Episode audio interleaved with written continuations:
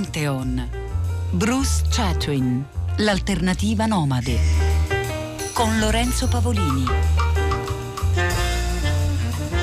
Ero venuto in Australia per imparare da me e non dai libri altrui che cos'erano le vie dei canti e come funzionavano. Naturalmente non sarei arrivato al nocciolo della questione, né intendevo arrivarci. Ad Adelaide avevo domandato a un'amica se conosceva un esperto e lei mi aveva dato il numero di telefono di Arcadi. Ti spiace se uso il mio taccuino? gli chiesi. Fa pure. Tirai fuori di tasca un taccuino con la copertina di tela cerata, tenuto chiuso da un elastico. Bello, commentò. Li compravo a Parigi, ma adesso non li fanno più. A Parigi? ripetei inarcando un sopracciglio, come se fosse la cosa più snob che avesse mai sentito. Poi mi strizzò l'occhio e riprese il discorso.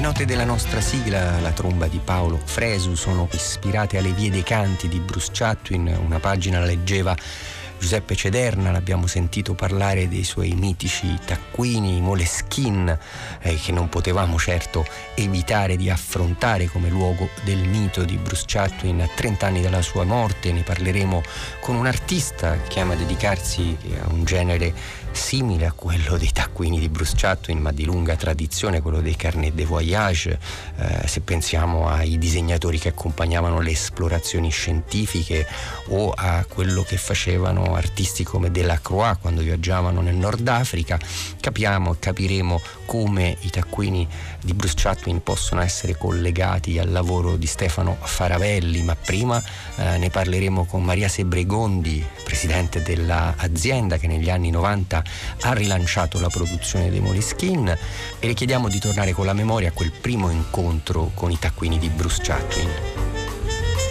Un incontro semplice da lettrice, leggevo quel bellissimo libro che è Le vie dei canti, mi sono imbattuta in questo capitolo in cui parlando con Arcadi, suo compagno di viaggio in Australia, racconta di come scrive i suoi libri, dell'importanza di questi taccuini che eh, comprava in una vecchia papeterie eh, di Rue de l'Ancienne Comédie a Parigi, perché naturalmente eh, un personaggio come Chaplin poteva solo comprare a Parigi la carta su cui scrivere e racconta appunto di come fosse rimasto eh, letteralmente sconvolto dalla notizia della cartolaia quando a metà degli anni Ottanta gli aveva detto eh, levremo le skinne plus la piccola manifattura di Tour, manifattura familiare che li produceva, eh, aveva chiuso e quindi eh, Chatwin che si preparava a una delle sue partenze, lunghe partenze,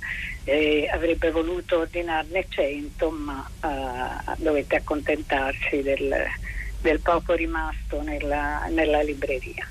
Bene, leggendo questo capitolo, eh, così ricordando anche questi piccoli taccuini neri che io stessa avevo usato negli anni a Parigi, di cui avevo ancora qualche esemplare che io stessa non trovavo più, mi sono detta ma perché non riprodurli raccontando questa storia meravigliosa? E la storia eh, che poi viene raccontata anche da Sepulveda successivamente è che Bruce gli raccontava di questi taccuini usati da da Hemingway.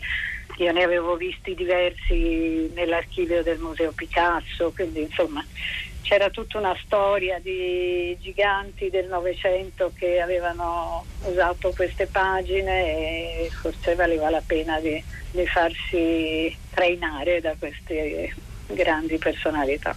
È stata un'intuizione sicuramente di successo, Maria Sebregondi. Adesso ascolteremo anche de, Giuseppe Cederna leggere proprio eh, quelle pagine delle Vie dei Canti nelle quali eh, Cetwin parla, parla, dei suoi taccuini e del suo eh, lavoro sul campo, se li portava sempre dietro, anche quelli dove aveva annotato i suoi appunti sull'alternativa nomade. Eh, lei, Maria Sebregondi, poi ha potuto vederli i taccuini veri di, di Cetwin? Le è capitato? Eh, sì, diciamo ne ho visti alcuni, li ho visti in particolare mh, esposti a Genova durante il premio Chatwin, un premio che è andato avanti per dieci anni, dal 2001 al 2010 per iniziativa di Luciana Damiano e eh, in eh, collaborazione sempre con Elizabeth Chatwin.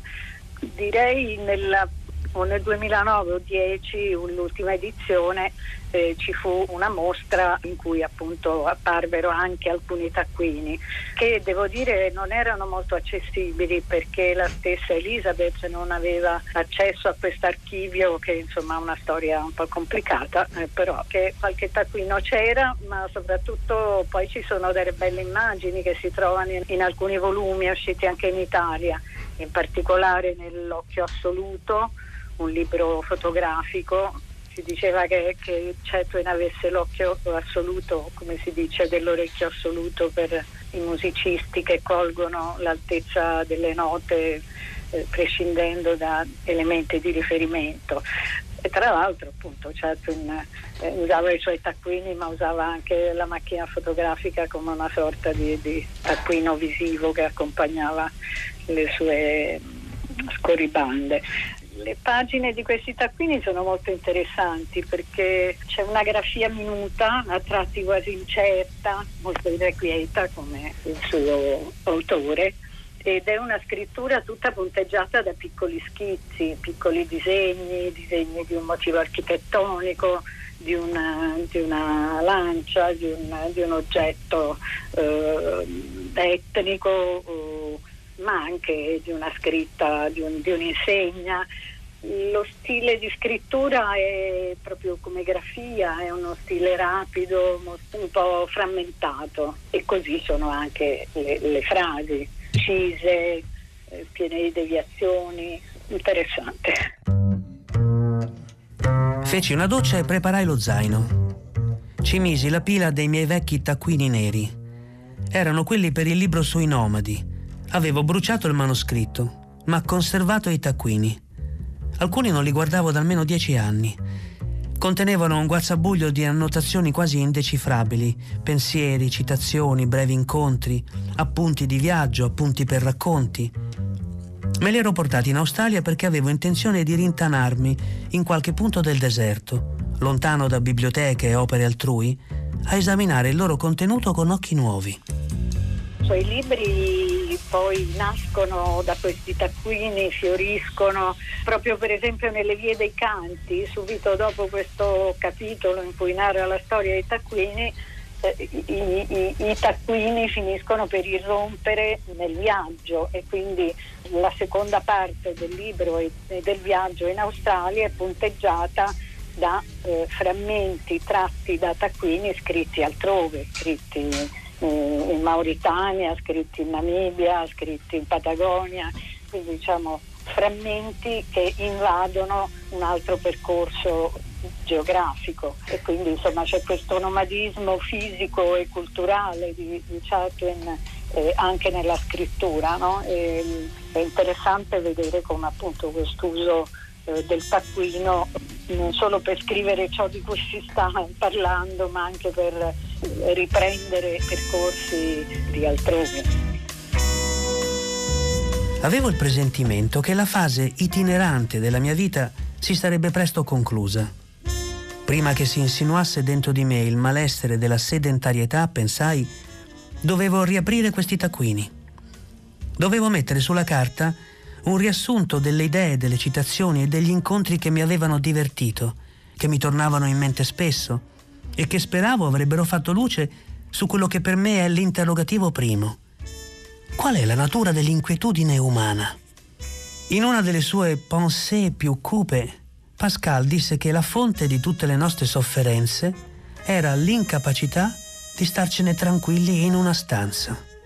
Chissà, mi domandai, se il nostro bisogno di svago, la nostra smania di nuovo, era in sostanza un impulso migratorio istintivo, affine a quello degli uccelli in autunno. Tutti i grandi maestri hanno predicato che in origine l'uomo peregrinava per il deserto arido e infuocato di questo mondo. Sono parole del grande inquisitore di Dostoevsky. E che per riscoprire la sua umanità egli deve liberarsi dei legami e mettersi in cammino. I miei due taccuini più recenti erano fitti di appunti presi in Sudafrica, dove avevo vagliato senza intermediari alcune prove certe sull'origine della nostra specie. Quello che appresi laggiù, insieme a quel che ora sapevo delle vie dei canti, sembrava confermare l'ipotesi con cui mi baloccavo da tanto tempo, e cioè che la selezione naturale ci ha foggiati, dalla struttura delle cellule cerebrali alla struttura dell'alluce, per una vita di viaggi stagionali a piedi in una torrida distesa di rovi o di deserto. Se era così, se la patria era il deserto, se i nostri istinti si erano forgiati nel deserto per sopravvivere ai suoi rigori, allora era più facile capire perché i pascoli più verdi ci vengono a noia, perché le ricchezze ci logorano e perché l'immaginario uomo di Pascal considerava i suoi confortevoli alloggi una prigione. Un'altra pagina delle vie dei canti nella voce dell'attore scrittore viaggiatore Giuseppe Cederna per chiedere a Maria Sebregondi, che è presidente dell'azienda che produce i Moleskin, oggi cosa può esserci ancora utile a 30 anni dalla morte di Bruce Chatwin, di questa consapevolezza della natura nomade dell'Homo sapiens. Penso che questo tema ci riguardi molto eh, e ci possa anche eh, aprire una visione diversa su quelle che magari oggi a tratti vengono vissute come emergenze e, e che sono invece un tratto eh, profondo che ha caratterizzato tutta la storia dell'umanità da quando eh, è diventato Erectus e, e Sapiens. Quindi questa eh, consapevolezza che il rapporto fra l'essere umano e la Terra, il pianeta, è un rapporto di movimento continuo, è un rapporto di scoperta, di spostamento, eh, di ricerca di nuovo spazio, di nuovi orizzonti. E quindi diciamo, questo caratterizza tutta la storia dell'umanità e caratterizza spostamenti anche di moltitudini, non solo di, di singoli individui.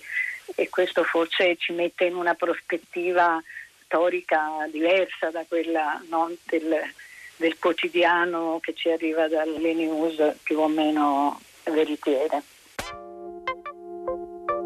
Tirai fuori qualche notes e con l'ordine maniacale che accompagna l'inizio di un progetto sistemai i miei taccuini parigini in tre pile ordinate. In Francia questi taccuini si chiamano carnet moleskin. Moleskin, in questo caso, è la rilegatura di tela cerata nera. Ogni volta che andavo a Parigi ne compravo una scorta in una papeterie di Rue de l'Ancienne Comédie. Avevano le pagine quadrate e i risguardi trattenuti da un elastico. Li avevo numerati in progressione. Sul frontespizio scrivevo il mio nome e indirizzo e offrivo una ricompensa a chi lo ritrovava. Perdere il passaporto era l'ultima delle preoccupazioni. Perdere un taccuino era una catastrofe. In vent'anni e più di viaggi ne ho persi soltanto due uno era scomparso su un autobus afghano, l'altro era stato requisito dalla polizia segreta brasiliana, che con una certa perspicacia credette di riconoscere in alcune righe che avevo scritto, a proposito delle ferite di un Cristo barocco, una descrizione in codice delle sue pratiche ai danni dei prigionieri politici. Qualche mese prima che partissi per l'Australia, la padrona della papeterie mi disse che diventava sempre più difficile trovare il vrai Moleskine era rimasto un fornitore solo, una piccola azienda familiare di tours che a rispondere alle lettere ci metteva molto molto tempo. Vorrei ordinarne cento, dissi a Madame. Cento mi basteranno per tutta la vita. Promise di telefonare a Tours nel pomeriggio.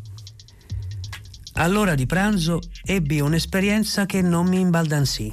Il capocameriere della Brasserie Lip non mi riconobbe più. No, monsieur, il n'y a pas de place. Alle 5 mi presentai al mio appuntamento con Madame. Il fabbricante era morto e gli eredi avevano venduto l'azienda. Lei si tolse gli occhiali e con un'espressione quasi luttuosa annunciò Le vrai Moleskine n'est plus. Ecco la famosa pagina delle vie dei canti nelle quali Bruce Chatwin rievoca la fine della produzione dei Moleskin, ne parlavamo prima con Maria Sebregondi, eh, che ci rievocava anche il racconto di Luis Sepulveda, il quale doveva viaggiare in Patagonia sulle tracce di Butch Cassidy e Billy the Kid eh, in compagnia di Bruce Chatwin, un viaggio che non poté mai fare per la morte dello scrittore inglese, lo fece eh, in compagnia di uno dei taccuini che gli aveva regalato. È una bella pagina in Patagonia Express, mh, mm, abbastanza all'inizio, in cui lui dice ricordo il viaggio, eccetera, mentre aspetto seduto su una botte di vino davanti al mare, bla bla, e, eh, e dice che sto scrivendo su uno dei taccuini che Bruce mi regalò eh, per, eh, per, fare questo viaggio che non avremmo più potuto fare insieme. Ed è un momento mol, molto forte ed è in questo, in questo pezzo che, che, Sepulveda racconta che li usavano Celine Hemingway e si riferisce anche al rituale di Chatwin che segnava sulla prima pagina interna due indirizzi eh, nel mondo con la ricompensa per chi ritrovasse il taccuino. C'è un piccolo scambio anche di presa in giro da parte di Sepulveda iniziale che diciamo, mi sembra uno stile molto inglese, un po' imperialista quest'idea della restituzione con la ricompensa.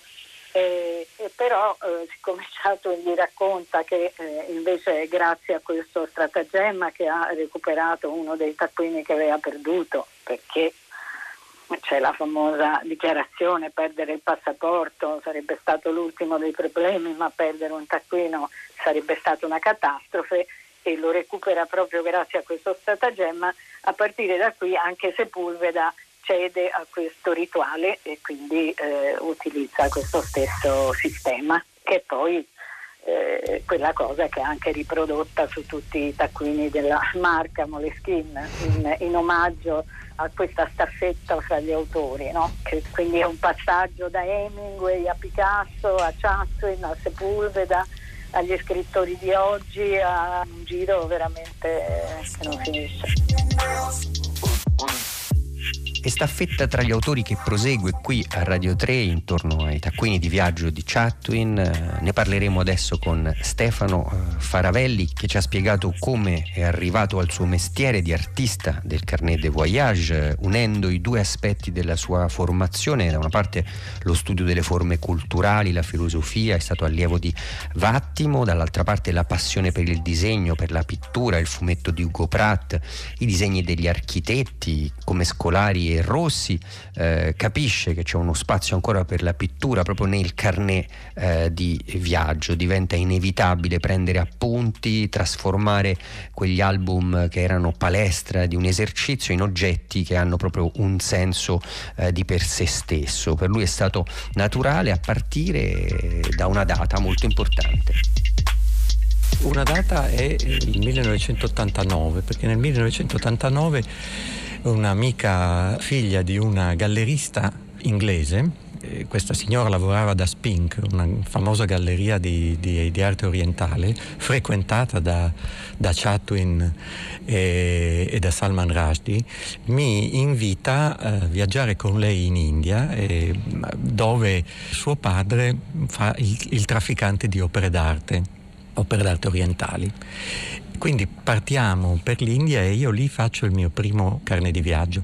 La cosa interessante che lega questo mio primo incontro con il carne di viaggio, diciamo ufficiale, in veste ufficiale, è il fatto che Intanto il 1989 è l'anno in cui muore Bruce Chatwin ed è l'anno in cui l'imam Khomeini emana la sua fatua contro Salman Rushdie. I due nomi che brillavano come eh, stelle luminose al momento di partire e poi due grandi momenti traumatici al ritorno quando scopro da un lato che Chatwin è morto, proprio credo all'inizio del, dell'anno, ed ero in India quando Salman Rushdie fu condannato da Khomeini.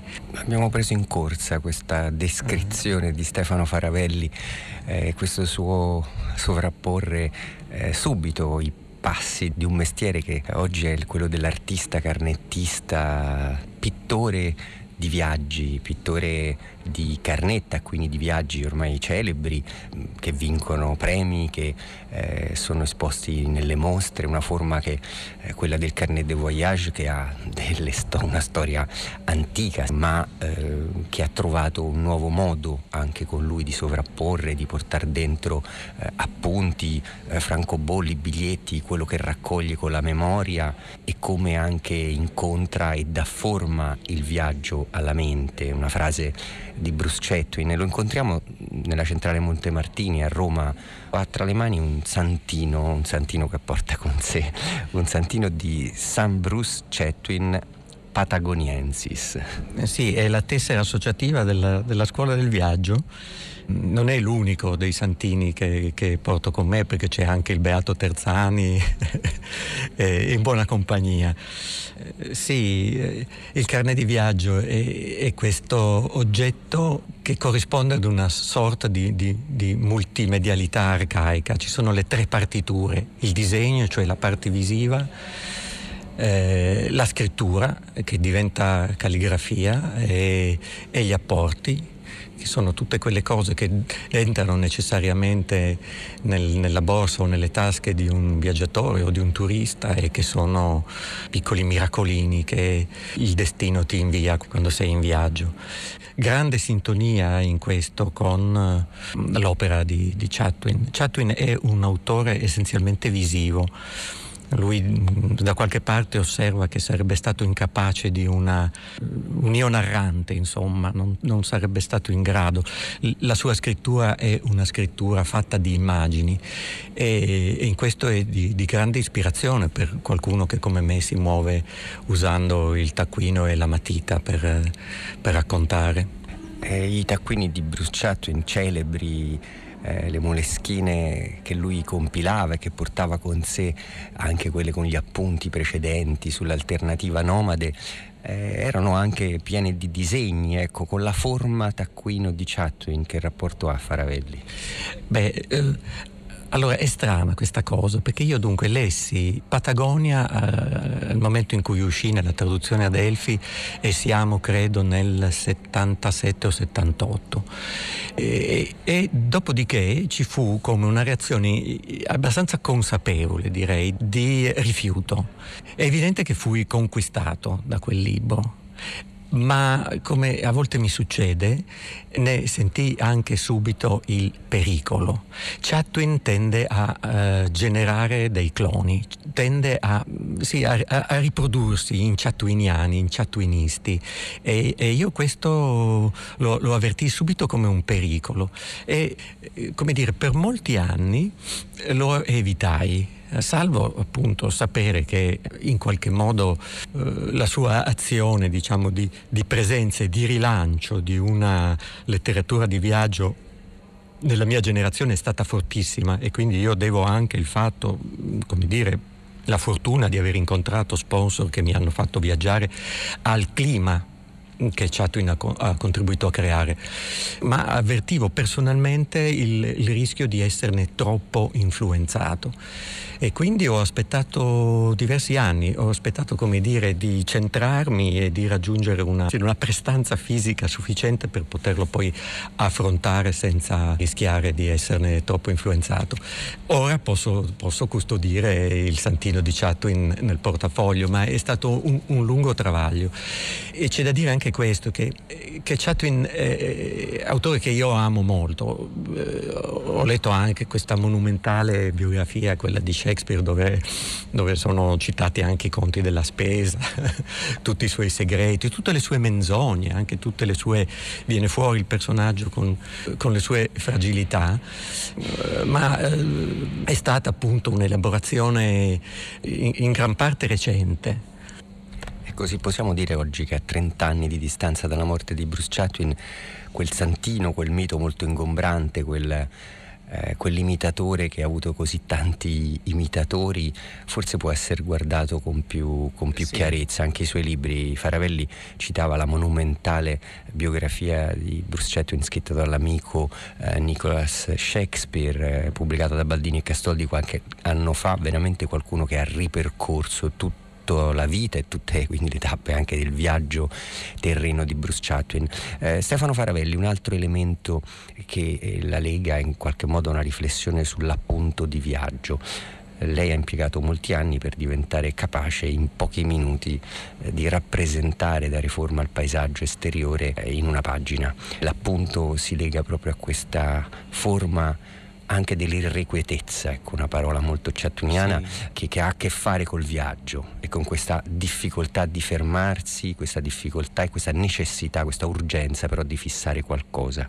Sì, è una, è una citazione di Weisler eh, che diceva eh, io riesco a, diping- a, disegnare questo in 15 minuti ma mi ci sono voluti 15 anni per riuscire a farlo.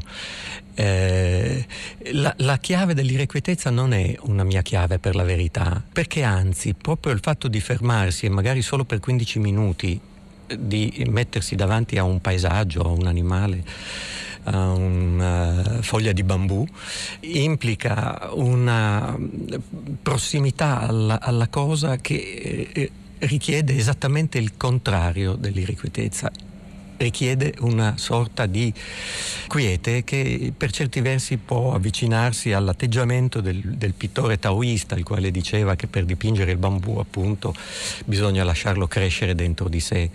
Credo che nello stesso Chetwin ci fosse questa dimensione, era probabilmente era una dimensione conflittuale, mm, cioè è, è, evidente in lui questa dromomania, cioè questa tendenza ad abbandonare il, il luogo della stabilità loci, no? la casa, la casa sempre, sempre poco amata.